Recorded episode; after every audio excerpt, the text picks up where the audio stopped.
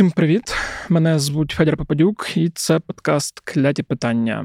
Зараз я та заступник головного редактора «Української правди» Євген Будерацький будемо говорити про війну, про оновлений законопроект про мобілізацію, про зброю та про інші важливі речі. А перш ніж ми перейдемо до нашої розмови, хочу нагадати, що якщо вам подобаються наші подкасти, то ви можете підтримати їх і нас, долучившись до клубу «Української правди», тому що кожен член клубу УП допомагає нам робити нашу роботу краще, а вам це дає різні цікаві бонуси, можливість спілкуватися з редакцією, отримувати листи від нас і ще багато іншого. Посилання на клуб буде в описі подкасту, а зараз, Женя, привіт. Привіт. Пропоную одразу розпочати з теми обговорення законопроекту нового, оновленого про мобілізацію. Перед цим хочу згадати, що ми також читаємо новини і пишемо, і знаємо всі ці обговорення щодо можливої відставки головкома Валерія Залужного.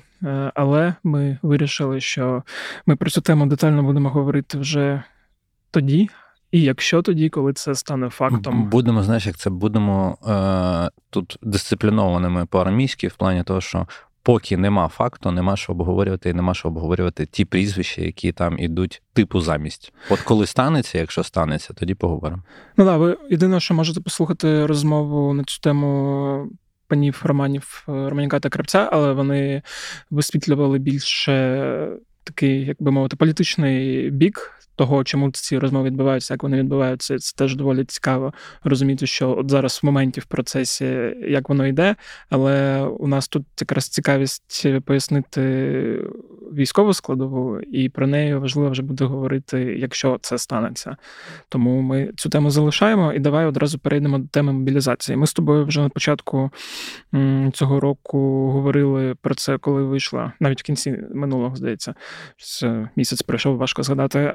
Отже, коли була перша версія законопроекту, ти, як я пам'ятаю, тоді дуже довго сидів, вичитував його разом з юристами, аналізував кожне положення, щоб зрозуміти, чи буде з того діла, чи не буде. Подальші події показали, що діла з того не буде, тому що ми бачили, що Рада не хотіла голосувати, власне, відправили на доопрацювання, там тоді були різні пошуки формули, як повернути закон з Ради в Кабмін, і щоб потім допрацювати. І, власне, ми вже от першого лютого місяць пройшов, і ми маємо нову версію законопроекту. І вчора, тридцять першого січня, коли я тебе бачив, ти знову сидів перед ноутбуком, знову читав законопроект, здається, знову спілкувався з юристами, хоча цього не чув. І, власне, хочу тебе тепер запитати, яка різниця між тим, що було от в першій версії, і тим, що було в другій версії. Тому що це останнє, я тобі вже дам слово. Я читав кількох людей, що пишуть про війну, і їм нова версія здалася доволі беззубою. Там, принаймні, можна почитати пост на Фейсбуці Євгена Дикого, і, я думаю, можна почитати ще багато постів. Але, власне, давай, от, оскільки це наш подкаст, і ми тут з тобою вдвох, ти будеш розповідати. Uh... Ну, я про беззубість я би не сказав тут. Тут радше депутати і Кабмін, скоріше урядовці, да, дослухались до уповноважень до справ людини. Це те, що в перший раз ми читали з юристами.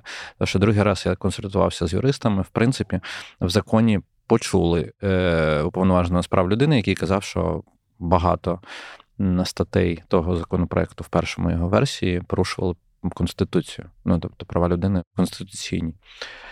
Цього разу майже все передається до рішень судів. Угу. Тобто все те, що було прописано там з божевільними штрафами і всім іншим в першому законопроекті, в другій версії там взагалі штрафи не прописані, там прописано просто, що це буде суд.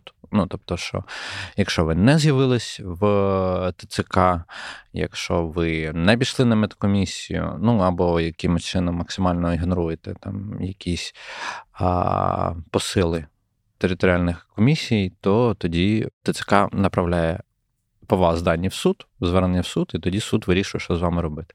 При цьому а, суд, щоб не вирішив суд, якщо ви з'явитесь в ТЦК, то якби автоматично будь-яке рішення, воно прибиратиметься. Мені от єдине буде цікаво, ну, якщо це буде прийнято, як це буде відбуватися в процесі, бо мені здається, може відбутися певний перегруз, враховуючи кількість чоловіків. Бо, ну, і що судова система просто зможе не витримати навантаження, і якісь речі затягнуться на, ну, не на місяці, а може і на довше. Ну, враховуючи, що судді в нас не мобілізуються. Ну, це я так відкрию багатьом, насправді, не секрет, але те, що судді є в переліку тих, кого не мобілізовують, то, я думаю, що можна буде попрацювати. Ну, є така загроза, це вже такі напівжарти, да, але є така загроза, що, типу, що може бути вал, але поки ми з цим не стикнемося, ми цього не зрозуміємо, тому що, насправді, вал комунальних боргів і всього іншого в попередні роки теж мав бути великий, але, насправді, якось вправлялись. Тут же ж питання не тільки про хілянтів, умовно, які будуть ігнорувати там ТЦК, тому що це було тільки одне питання з тих, які викликали багато сумнівів після першої версії. В другій версії деякі речі просто так і не змінились, а деякі ще гірше стали. Ну, умовно, для військових, які служать, в першій версії було тридцять шість місяців до звільнення. Ну, тобто, можна було звільнитись після тридцять шість місяців. У другій версії прописали ті самі тридцять шість місяців, тільки більш чітко врегулювали процедуру. І, по суті, це буде тридцять шість місяців, потім ти через тридцять шість місяців маєш право писати рапорт, рапорт має розглядатися впродовж місяця, тобто, по суті, ти через тридцять сім місяців, але і при цьому а, звільнення зі служби тих, хто був мобілізований а, і пройшов трирічний термін, відбуватиметься виключно тоді, якщо є на це добро ставки Верховного Головнокомандувача. В принципі, це виглядає логічно. Я розумію, що зараз багато хто е, скаже, що це, ну, типу, не дуже справедливо, але я розумію, чому вони вирішили ставкою головнокомандувача. Для цього це якраз е, все, що ми чуємо, всі сигнали, які подають нам західні партнери. Нам, нам західні партнери е, рекомендують, причому так, знаєш, посильно так, рекомендують дві тисячі двадцять четвертий рік, по суті, зайняти активну оборону, а всі свої там атакувальні дії там запланувати, умовно, на дві тисячі двадцять п'ятий рік. Якщо ви просто порахуєте дві тисячі двадцять другий - дві тисячі двадцять п'ятий, ті самі тридцять шість місяців, про які йдеться, то виходить, що навесні дві тисячі двадцять п'ятого року більшість людей, які пішли добровольцями у дві тисячі двадцять другому, можуть написати рапорти на звільнення. Одномоментно втрачати в момент там гіпотетичного наступу, втрачати м, досвідчених вже на той момент бійців, які пройшли купу боїв, я думаю, що Генштаб не хоче. Саме тому вони е, цю норму відстоювали про ставку Верховного Головнокомандувача. Це якщо говорити про звільнення. Що там ще в нас було? Знаєш, ну, типу, в голові речі, багато от, що тримається. Тому... До речі, про справедливість якраз от... Те, що я читав, власне, і у пана Євгена, що різниця все ж є між людьми, які десь зараз на лінії бойового зіткнення, і людьми, які сидять в, на службі десь, умовно, в Київській області. Ну, абсолютно є. Ну, тут сперечатися немає сенсу. Ну, звісно, що є. І, чесно кажучи, я би хотів бачити в цьому законопроекті градацію якусь. Ну, тому що тридцять шість місяців для всіх – це... Ну, це якби уравняловка така, знаєш, ну, то... тому що люди в різних умовах служать, в різних умовах мобілізовані, хтось десь в тилу мобілізований, хтось десь мобілізований так, що спередку не вилазить. Ну, і це трошки, да, тут, тут якби справедливість трошки кульгає. Тому я думаю, що я не хочу там вдаватись в популізм, типу там деяких наших політичних фракцій. Навіть не буду там зараз називати, щоб не думали, що в мене якісь переваги є до чогось, які казали про вісімнадцять місяців. Ну, по суті, вони казали, що типу людям звільнитись вже, але це чистий популізм, тому що яким чином ви собі це уявляєте. А, ну, тобто, має бути якийсь механізм. Але той механізм з тридцять шість місяців, там плюс один на рапорт, да, і рішення ставки Верховного Головнокомандувача, я думаю, що це буде одним з тих пунктів, які далі будуть дискутуватись. Ну, тому що градація має бути. Угу. Це з одного боку. З другого боку, там є ще пункт, який дозволяє умовно ТЦК запускати процес як це, ухилянство, ну, умовно, знаєш, типу, офіційно людина ухиляється. При цьому там е, доволі прописано так криво в плані того, що, по суті, ТЦК саме вирішує. Ну, тобто, воно відправляє тобі поштову листівку, ти її, типу, не взяв чи щось таке, а, і вже там керівник ТЦК має право вирішити, що от з цього моменту ми відраховуємо десять днів. З цього моменту, як просто відправили тобі пошту або ще щось. Ну, так воно, в принципі, не має працювати. Я думаю, що це теж будуть питання до прав людини, і багато в чому будуть нюанси. Тому я думаю, що там ще цей законопроект буде рівнятись, вирівнюватись дуже сильно. Тому що там є ще питання, я так сумбурно розповідаю, тому що багато читав всього цього законопроекту. Спробую якось більш структурувати, але при цьому там з тих питань, які були після першої версії, перш за все були інваліди третьої групи, люди з інвалідністю третьої групи, які тепер якби в другій редакції викреслені, як ті, які можуть призиватись. Але при цьому там чітко прописано, що всі, хто отримали інвалідність, ну, статус людини з інвалідністю другої і третьої групи після двадцять четвертого лютого дві тисячі двадцять другого року, мусять повторно пройти медогляд. Ну, тобто, їх мусять повторно перевірити. Це для того, щоб відсіяти тих, хто тупо купив це. Угу. Що ще? Ну, знаєш, типу, давай будемо... Так, да, я от теж просто читаю пост Дикого, ну, точніше, не читаю, відкрив. Там от момент, на який я звернув увагу. Сподіваюся, що якоюсь частиною, хто нас буде слухати, це не буде сприйнято як якийсь заклик до дій, ну, враховуючи, що це ще тільки проєкт закону, і який не пройшов Верховну Раду і два читання, то все може помінятися, але тут була така штука, що зникла кримінальна відповідальність за відмову переходити ВЛК, отже, лишається та сама величезна дірка у законодавстві, за відмову від служби в армії дають три роки, але це стосується лише тих, кого ВЛК визнала придатними для служби. А відмова від проходження ВЛК – це ніби як не відмова від служби, а отже і не кримінал. Ну, я не так багато там бачив. Воно не врегульовано взагалі і нині навіть. Mm-hmm. Ну, тобто, це ж не стара проблема, це, ну, верніше, це не нова проблема. проблема, це стара проблема, вона і є зараз. А те, що вони її не врегульовують, ну, це, це нюанс, який... Минулого разу, коли ми з юристами це обговорювали, вони не вбачали в цьому проблему як таку, тому що це одиничні випадки, і це більш теоретизована частина, скажімо так, тому що в основному ВЛК знаходяться часто в тих самих ТЦК або в поліклініках поруч, тому і е, будь-який документ з ТЦК, який тобі потрібен, без проходження ВЛК ти, в принципі, не отримуєш. Е, тобто, да, ти, може, може не підеш служити, е, не будеш мобілізований, але при цьому і е, то, заради чого люди приходять в ТЦК дуже часто, це отримати якісь е, папери і документи, які їм необхідні для роботи, скоріш за все, е, а вони їх можуть отримати тільки після того, як в ТЦК е, пройде весь, по суті, весь ланцюжок того, що має провести, в тому числі ВЛК. Так, цей нюанс буде дискутований, я впевнений, що цей нюанс буде дискутований, дискутований там взагалі повноваження ТЦК, дискутований буде е, нюанс про ті шість місяців, дискутований буде нюанс про е, обов'язковість для прокурорів, поліції, держслужбовців, е, проходження базової військової підготовки, загальновійськової підготовки або А взагалі військової служби, ну це там теж прописано таке, що для того, щоб вперше стати прокурором, поліцейським або держслужбовцем, або представником органів місцевого самоврядування, то, по суті, вам треба буде мати базову загальновійськову підготовку. Причому найцікавіше, що там так прописано, що я думаю, що уточнювати ще їм доведеться, тому що там прям прописано... Через рік після набуття, ну, тобто, коротше, десь дві тисячі двадцять шостого року ця норма тільки може задіяти. До речі, про терміни. Одразу. Та, що називається базова військова підготовка, яка в нас прийде на зміну строкової служби у випадку ухвалення цього законопроекту, вона почне діяти з дві тисячі двадцять п'ятого року. Ну, тобто, це повинні усвідомити всі, що це буде не одномоментно і не одразу.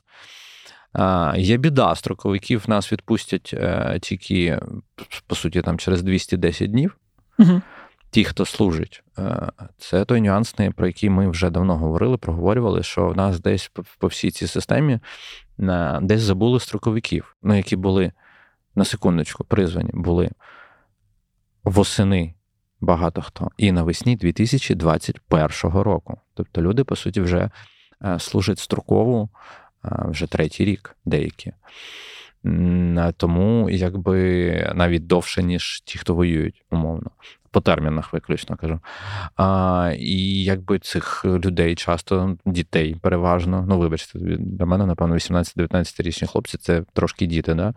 А, і їх, якби, до сих пір не відпускають, по суті, строкової служби, а, тому що так діє закон. Воєнного часу, в воєнний час не відпускається ні, ніхто. Тому от зараз, нарешті, почали про це говорити, але строк про двісті десять днів я поки що не можу зрозуміти. В принципі, мені пояснювали депутати, які є членами комітету, які говорять, що військо, тобто сам Генштаб, просить їх не одномоментно демобілізовувати, по суті, та? Тому що багато строковиків в їхню службу використовують для підготовки всіляких перешкод всередині країни, тобто в тилу. Uh-huh. Ну, тобто, щоб ніхто там не лякався, що строковиків десь хтось... Ми не Росія, ми все-таки не женемо строковиків на фронт. Я от якраз хотів, да, запитати, да, по-перше, ні. скільки у нас строковиків? Uh, по-друге... Цифри там uh, можуть різнитись, ну, тому що, якщо ви пам'ятаєте, там було в районі двісті тисяч, це було тільки, ну, призову uh-huh. осінь-весна, і отут питання, хто встиг, хто не встиг. Ну, тому що там... Uh, і, ну, десь до, там, в районі чотириста тисяч десь має бути, має бути десь гуляти. Ну, тобто, я знаю, що це велика проблема для багатьох частин, щоб часто строковики, уж вибачте, якщо когось прям здам, але насправді всі це чудово усвідомлюють, що багато строковиків насправді входять як на роботу, просто там числяться, галочки ставлять і в казармах не живуть. А, але при цьому, в принципі, це є певним порушенням закону, тому що, ну, якби закон про воєнний час, він передбачає, що вони мусять служити далі повноцінно.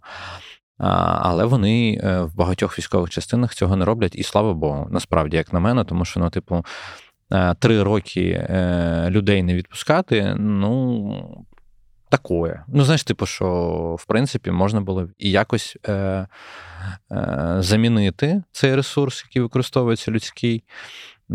Причому, як на мене, можна було б, напевно, десь прописати в законі е, якісь інші версії контрактів. Ну, знаєш, у нас, типу, людина з строкової служби може піти або е, на контракт, або, ні, або нікуди. Ну, тобто, в даний момент.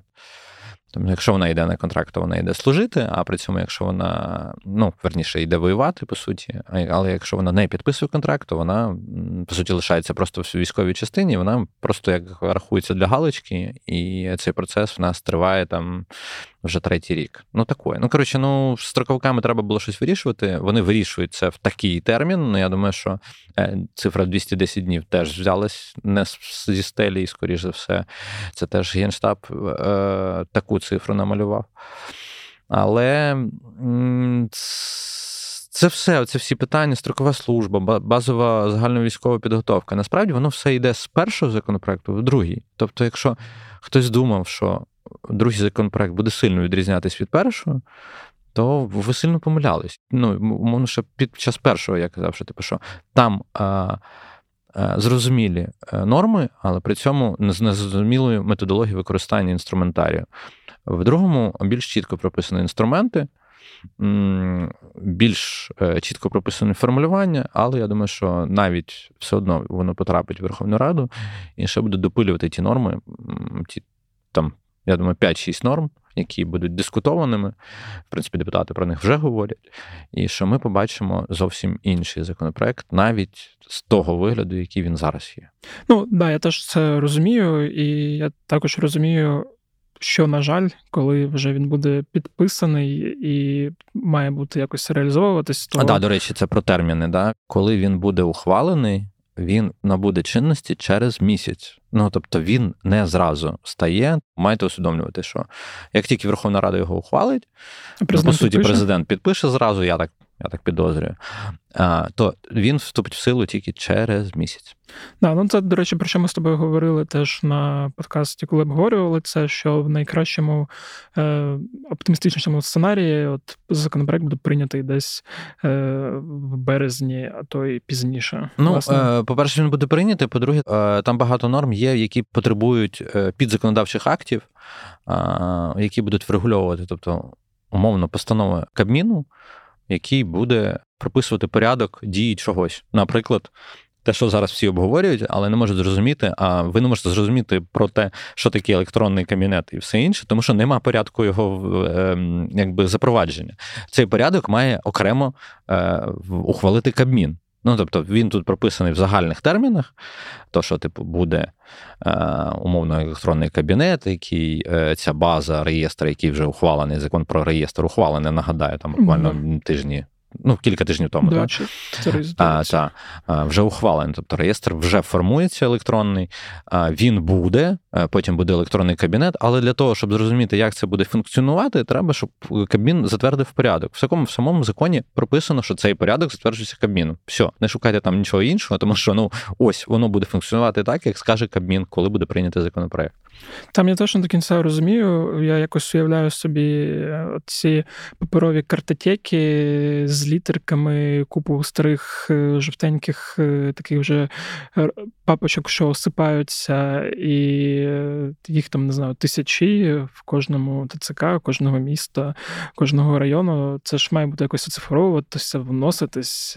І... Ну, знаєш, як показувала практика наших тридцяти років незалежності, розгільдяйство, яке гуляло в наших ТЦК, воно призвело до того, що їм треба створювати електронний реєстр багато в чому знову. на знову, ну тому що багато карток втрачено, багато медичних карток втрачено. У мене такі історії є. Я думаю, що у вас, у вас знайомих такі історії є. Коли ти приходиш в військкомат, то що ТЦК нині називають, а в тебе або твоя картка втрачена, або твоя медкартка втрачена, або ще щось, і потім вони тобі там тиждень-два шукають. Ну, таке, на жаль, бувало часто і з багатьма людьми. Тому, я думаю, для цього саме буде створена електронна база, для цього будуть а, підтягуватись бази оберіг, для цього будуть підтягуватись дані з ЦНАПу, тому що просто за процедурою, коли ухвалять цей законопроект, він вступить в силу. Просто нагадаю, що там прописана така норма, кожному чоловіку від вісімнадцяти до шістдесяти треба буде уточнити свої дані. Тобто, або фізично сходити в ТЦК протягом шістдесят днів, або е, в електронній версії, от порядок якої буде затверджений окремо Кабміном. Угу. Ну, тому всі повинні розуміти, типу, ухвалюється законопроект, набуває чинності, після того, як він набуває чинності, у вас є шістдесят днів для того, щоб уточнити свої дані. Якщо цього не станеться, то, умовно, ТЦК поки що там погано прописано, але я думаю, що вони все-таки пропишуть, врегулюють цю норму, скоріш за все, після шістдесяти днів ТЦК тим, хто не з'явився або не уточнив, скоріш за все, будуть теж запускати процедуру якусь через суди, підозрюю. Тому що зараз ця норма фактично не врегульована нічим. Так, да, і тут якраз повертаюсь до того, що я хотів договорити чотири хвилини тому десь, що я от поки що не уявляю, що буде, коли воно все це запрацює, враховуючи те, як в нас певні речі часто працюють і відбуваються після того, як закони приймаються. Я хочу сподіватися, що якихось проблем не буде, але я чогось бачу зараз великі черги, навантаження на систему, розуміння того, що в шістдесят днів фізично неможливо буде обробити все, якщо всі дійсно підуть уточнювати, а не вирішать забити і подивитися, що воно там буде. Ну, думаю, ми до цієї теми повернемося ще раз, коли вже буде там проголосовано якесь навіть не перше, а друге читання, коли вже буде чітко зрозуміло, що прийнято, проголосовано і що нас всіх чекає, от, але по тому, що я зараз, да, і от на ці ризики дивлюсь в першу чергу і трошки... Ну, ризиків там багато прописано, але, ну... Я не знаю, ну, єдине, що в мене, мені вчора, здається, коли я якраз е, читав і консультувався з юристами, мені там приписали, а чого він такий, майже такий самий, як перший? Я кажу, а чого ви чекали, що він буде інакшим? Ну, тобто, що ви від нього чекали, від другої версії? Що він там буде кардинально інакший, і ніхто нікуди не піде, чи що, чи щось інше? Що в нас війна закінчиться, там буде прописано, що все, в нас закінчується війна, чи щось таке. Та ні, він не буде кардинально іншим, там просто будуть інші підходи, і вони реалізуються зараз, інші підходи, тому що там норма мобілізаційного віку з двадцяти семи до двадцяти п'яти там прописана, вона там лишилась, тридцять шість місяців там лишилось. Там майже все лишилось, просто інструментарій для виконання змінився. Угу. Е, окей, ну, власне, будемо слідкувати, бо слідкувати треба, і цей законопроект, як ми розуміємо всі, також треба, і треба в нормальному вигляді, щоб він працював і мав користь як для армії Збройних Сил, так і для мобілізованих. А це той момент, коли я перебиваю нашу розмову і дякую всім вам за те, що кидаєте донати на банку клятих питань. За тиждень було зібрано десять тисяч п'ятсот гривень, там трошки копійок, вісімдесят, здається, гривень чи скількись. Думаю, на момент виходу цього епізоду буде більше. Всім дякую, хто кидає цю суму. Я нагадую, що ми з цього року збираємо гроші і передаємо на ті чи інші потреби. Ми вже передавали на наш збір на міномети для сорок восьмої бригади, ми вже передавали на пікапи для Збройних Сил, і зараз ми збираємо на еф пі ві-дрони, які також плануємо закинути в якийсь з одних фондів, я поки що не вирішив, в який. І нагадую, що ми хочемо зібрати тридцять тисяч, власне, десять вже зібрано, треба зібрати ще двадцять тисяч. Якщо вийде це до наступного епізоду, буде чудово, якщо не вийде, то трошки попізже, але, думаю, назбираємо. Тому, якщо у вас є можливість кидати великі суми, то кидайте великі суми. Якщо у вас є можливість кидати п'ять гривень, кидайте хоча б п'ять гривень. Дякую всім, хто робить і те, і те. Кожна гривня, я вважаю, є важливою. І якщо б кожна людина, яка слухає чи дивиться, кидала б по гривні, ми б закривали б великі ці збори значно швидше. Тому ще раз дякую. Ще раз нагадую, що банка в описі, і будемо збирати на еф пі ві, які будуть потім допомагати нашим Збройним силам нищити ворога. Власне, давай тепер поговоримо з тобою про те, що відбувається на фронтах, бо теж, як мені здається, важливо проговорити кілька моментів. Перше, на що я звернув увагу і, можливо, з цього хотів би почати, це ситуація на Куп'янському напрямку. Ти вже неодноразово казав, що цього року треба уважніше слідкувати саме за Куп'янським напрямком. І от минулого тижня ми з тобою проговорювали те, що було втрачено одне село. Цього тижня є інформація про відход з іншого села.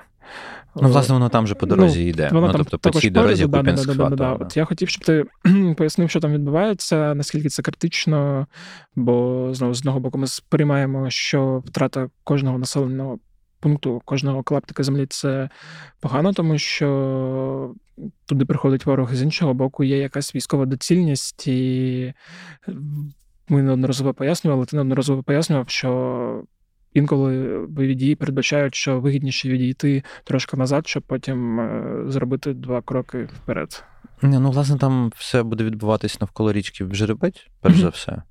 І всі дії, якщо ви підіймете карту саме рельєфну, ви побачите, що всі дії, які зараз відбуваються, вони, в принципі, якраз для того, щоб мати більш нормальні позиції, для того, щоб воювати. Ну, тобто, по суті, росіяни заходять в низину, а наші відходять вище. Тобто, наші будуть займати ті позиції, які дозволять краще оборонятися.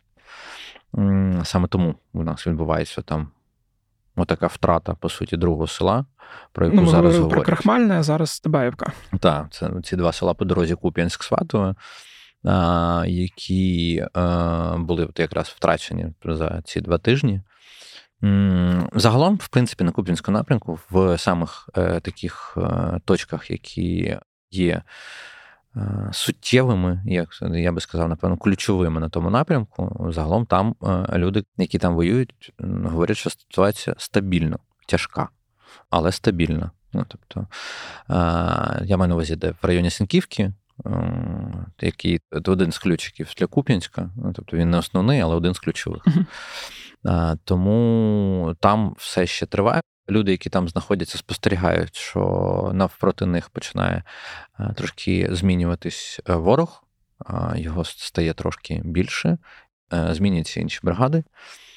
Тому до Куп'янського напрямку нам треба прям дуже-дуже уважно на нього дивитись, на Куп'янськ, на Лиман і на ліси Кремінної і все інше, ну там Серебрянський. Це всі, всі ті речі, на які треба буде дивитись дуже-дуже-дуже уважно, так само, як ми Ми зараз дивимося на Авдіївку, наприклад. Це е, точки на карті, які дуже багато в чому е, будуть, напевно, характеризувати то, яким чином будуть відбуватися подальші бойові дії. Угу. Як ми бачимо, в Авдіївці теж стабільно тяжко.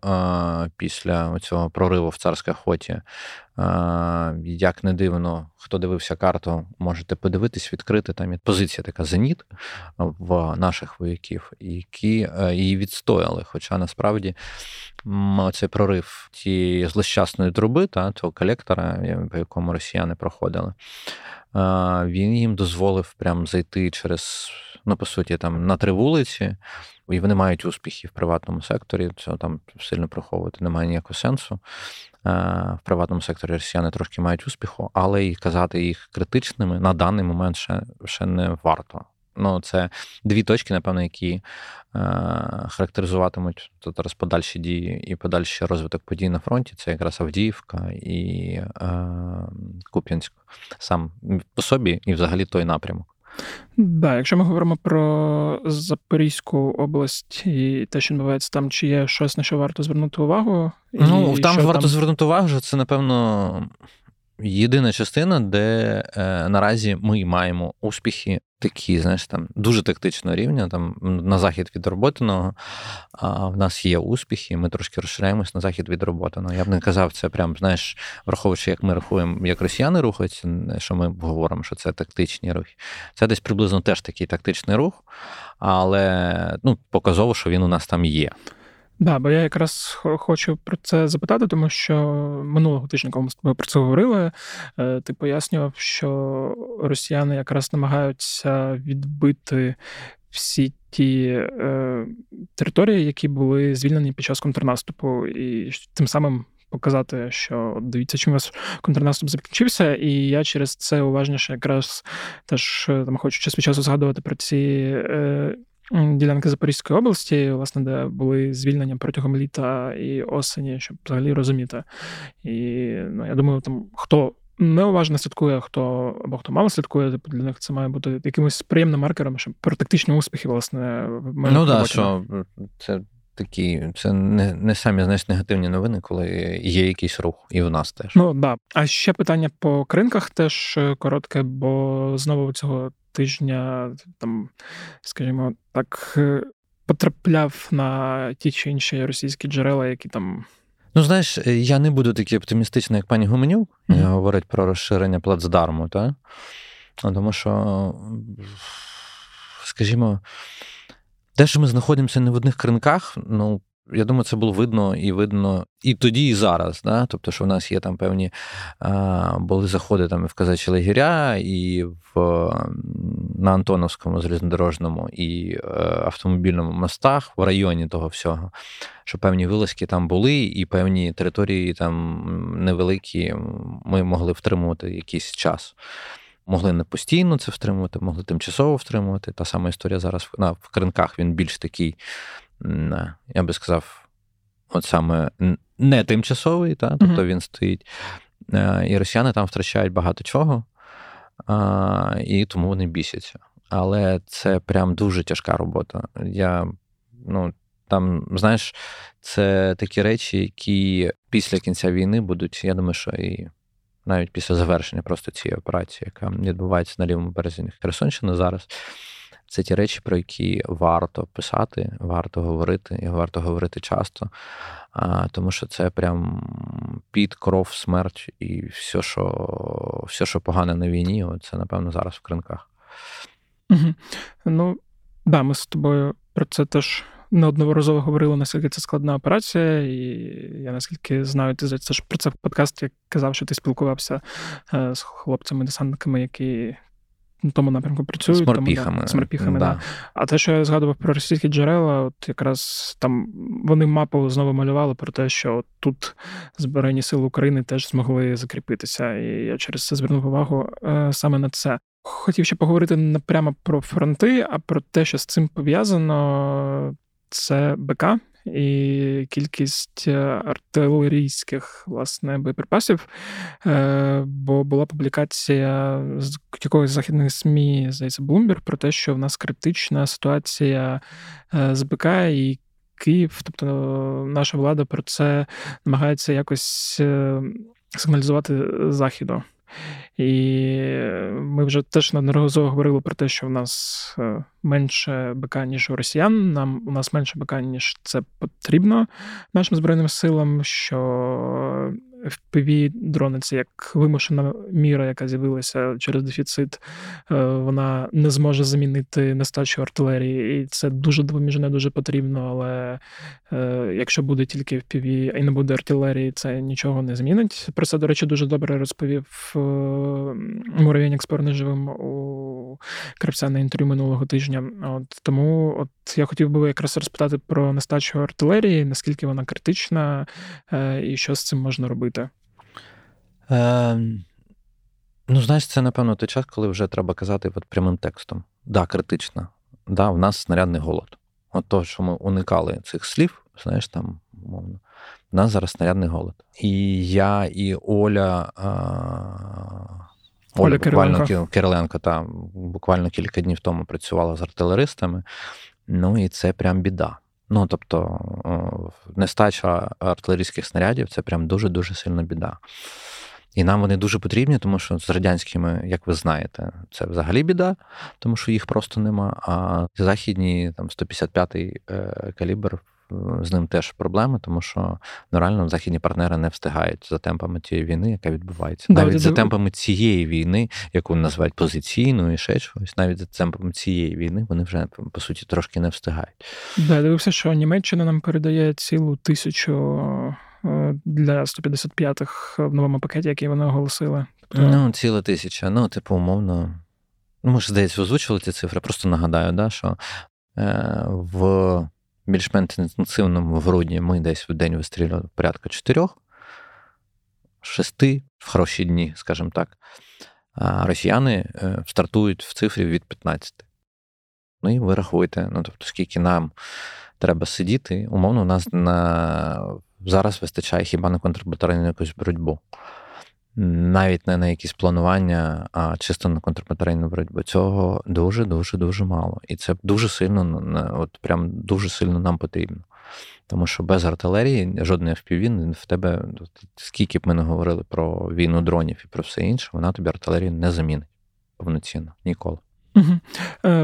Що можна робити з цим снарядним голодом, власне, окрім як збільшувати темп виробництва? Ну, що робити? Збільшувати темпи виробництва. Ну, ну, що, ну, в тебе, ну, реально, тобі не вистачає снарядів. Тобі нема чим стріляти. Коли тобі нема чим стріляти, як ти будеш воювати? Ну, тобто, тільки піхотою, ну, це втрати. Це люди. Це те, за що, скажімо так, за що цінять нас, наші партнери, що ми не так воюємо, як росіяни. Да і, в принципі, ми собі інакше дозволити не можемо. Вони собі можуть дозволити, ми собі не можемо дозволити. Тому, коли у нас снарядів нема, у нас більше втрачається людей. Якщо в нас більше втрачається людей, то в нас дефіцит. І з'являються провиси, і з'являються законопроекти про мобілізацію. Ну, тобто, ланцюжок, він доволі простий, насправді. Тому треба, щоб воно все було забезпечено. І от снарядами ми зараз не забезпечені. У нас є дуже-дуже великі проблеми. На жаль, да, я так розумію, що тут не буде ніякого зараз простого, складного чи якогось рішення, бо ну, це рішення просте, треба дати снаряди і десь їх знайти. Якщо нам не може Захід дати, то треба якось якимось чином налагодити виробництво тут, про яке Укроборонпром говорив ще минулого року. Хотілося б його побачити і побачити його результати бажано на фронті. Погоджуюсь тоді. Е, ну, Та, власне, це теж важлива тема, за якою треба буде слідкувати, тому тут ми теж цю сумну реальність зафіксували. Давай, якщо ми вже згадали зброю, то трошки проговоримо взагалі, що нам може достатися по зброї, бо ми трошки обговорили минулого тижня Рамштайн, mm-hmm. потім хотіли б говорити хакатон, але нема. Нема що, нема предмету розмови. Да, нема предмету розмови, тому що воно все було таке трошки... Не таке. Та... Не таке і трошки таємниче. А давай тоді хотів згадати от кілька речей, які я там побачив цього тижня. Це танки Ем вісімдесят чотири, які з Кувейту мають потрапити в Хорватію, там бути відремонтовані, а потім якимось чином поставлені нам протягом року. І коли я тобі, як коли ми там тему погоджували, ти до цього був трошки скептичний. Я б хотів би, щоб ти зараз розповів, чому. А, ні, я саме був скептичний, що вона тільки зараз спливає. Ага. А, саме до того я був скептичний. Самої логіки того, що ми можемо отримати кувейтські танки Т-сімдесят два радянського виробництва, ну, тобто то, що М вісімдесят чотири, це танк Т-сімдесят два, який стояв в Кувейті. Тобто кувейтська версія, скажімо так, там, з певними, звісно, якимись ніщаками, які є саме під нею. Тобто, саме тому вона називається М вісімдесят чотири. Їх в них загалом було, дай Бог пам'яті, здається, сто п'ятдесят. Зараз десь в районі ста лишилось. В них кілька бригад Абрамсів американських стоїть на озброєнні. Тому зайшла розмова про те, що якимось чином ці танки можуть опинитися в нас. Через Хорватію. Чому така схема, скоріш за все? Тому що вони можуть їх віддати хорватам, хорвати можуть отримати леопарди, оці самі, як пам'ятаєте, Швейцарія нам не давала багато чого. Тобто Хорватія може отримати від Швейцарії леопардів трошки, а ми отримуємо від Хорватії кувейтські танки. Ну, тобто це оця от карусель. Угу. Це вона триває, ну, тобто весь цей кругова історія.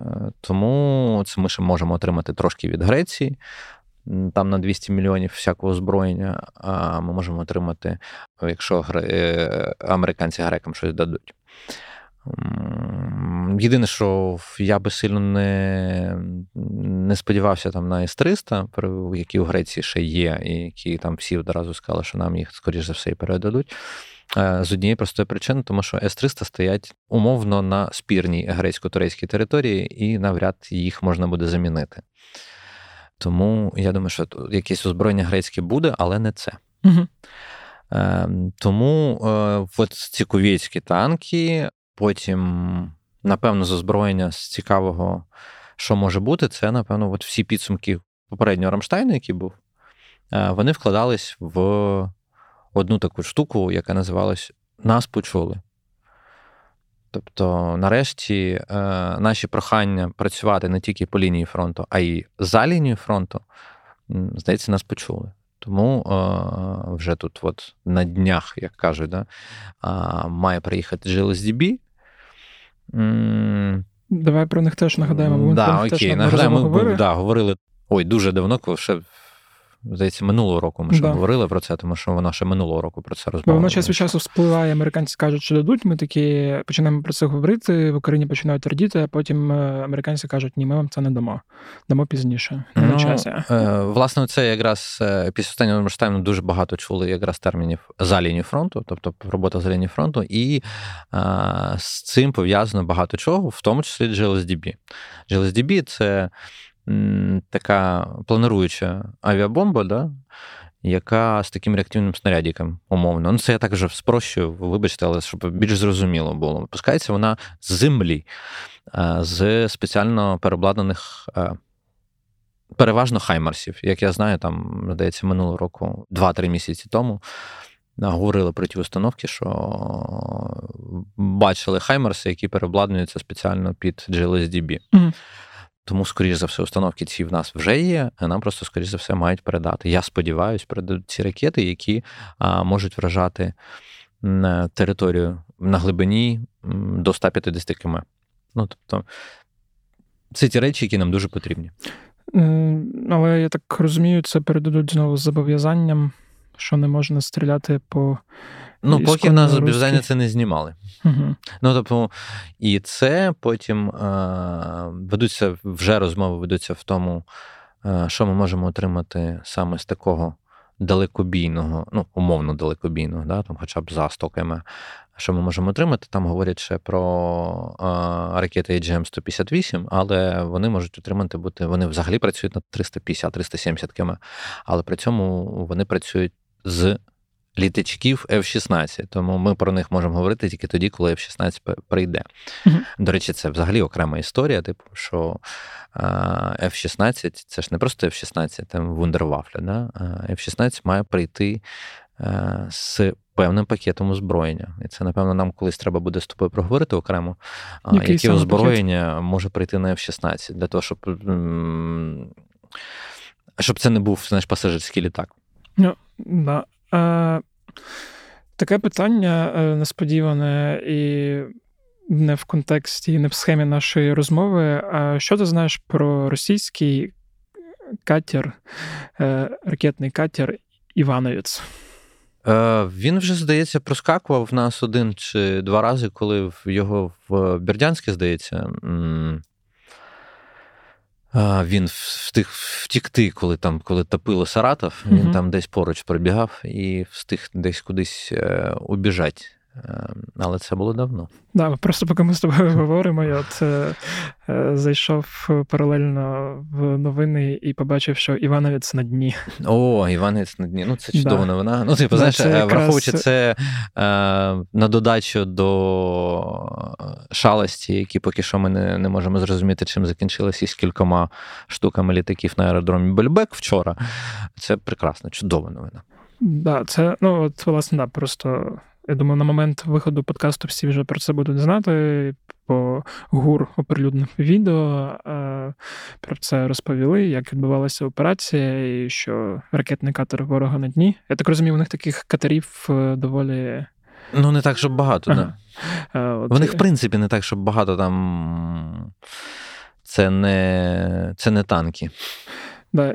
Я уявляю зараз віце-адмірала Нишпапу, який в своєму кабінеті, от на тій скріч-карті, яку ми показали першого, ні, не першого січня, там, здається, шостого чи сьомого, коли там виходило інтерв'ю Роми Романюка, от він підтер ще один кораблік, як підбитий. Ну, в контексті теж операції в Більбеку по літаках і те, що ми минулого тижня проговорювали, і зараз знову це сталося, черговий безпілотник долетів до... Е... В Бельбеку не був безпілотник. Ні, до Санкт-Петербурга, я mm-hmm. про це хотів сказати. І заяви Буданова про те, що, типу, зможемо так робити частіше, ну, якщо спрощувати, то це трошки радує по можливостях, які ми бачимо там продовж... І взагалі останнього року, і того, що там воно відбувається зараз. Бо попри складнощі з БК, все одно є можливість проводити такі операції. І це все одно має якийсь вплив на фронт, хоч і не прямий, а опосередкований. Так, да, на це ми відволіклися. І давай ще коротко по зброї.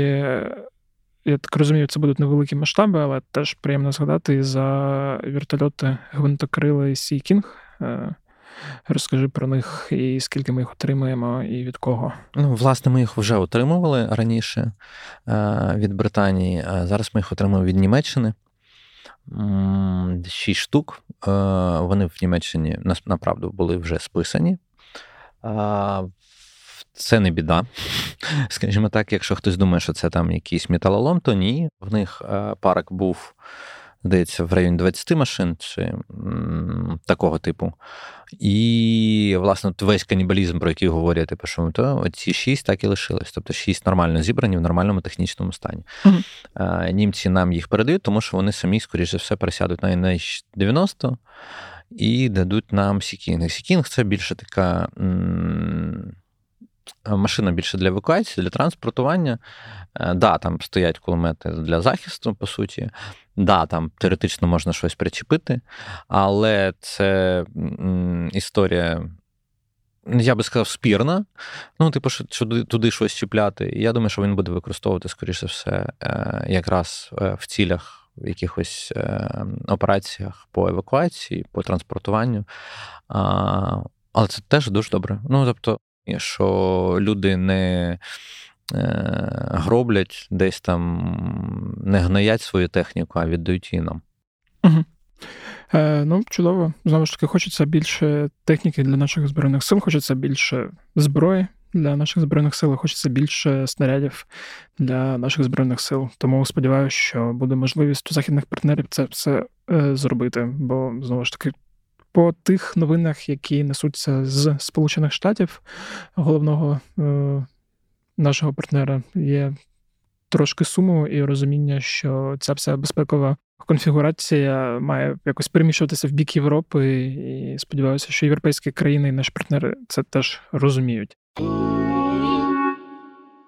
Перш ніж ми закінчимо цей подкаст, також хочу порадити кілька подкастів, які виходили протягом цього тижня, щоб ви їх послухали і мали розуміння, що відбувається, наприклад, на Близькому Сході, бо мої колеги з подкасту «Світ не sweet» поговорили з Сергієм Даниловим. Це не родич голови РНБО, хто знає, хто в темі, це заступник директора Центру близькосхідних досліджень, і там цікава розмова вийшла про те, що взагалі зараз відбувається на Близькому Сході, чи можлива там велика війна, і що буде маркером для того, щоб вона відбудеться. Дуже раджу послухати цей епізод, він вийшов доволі цікавим.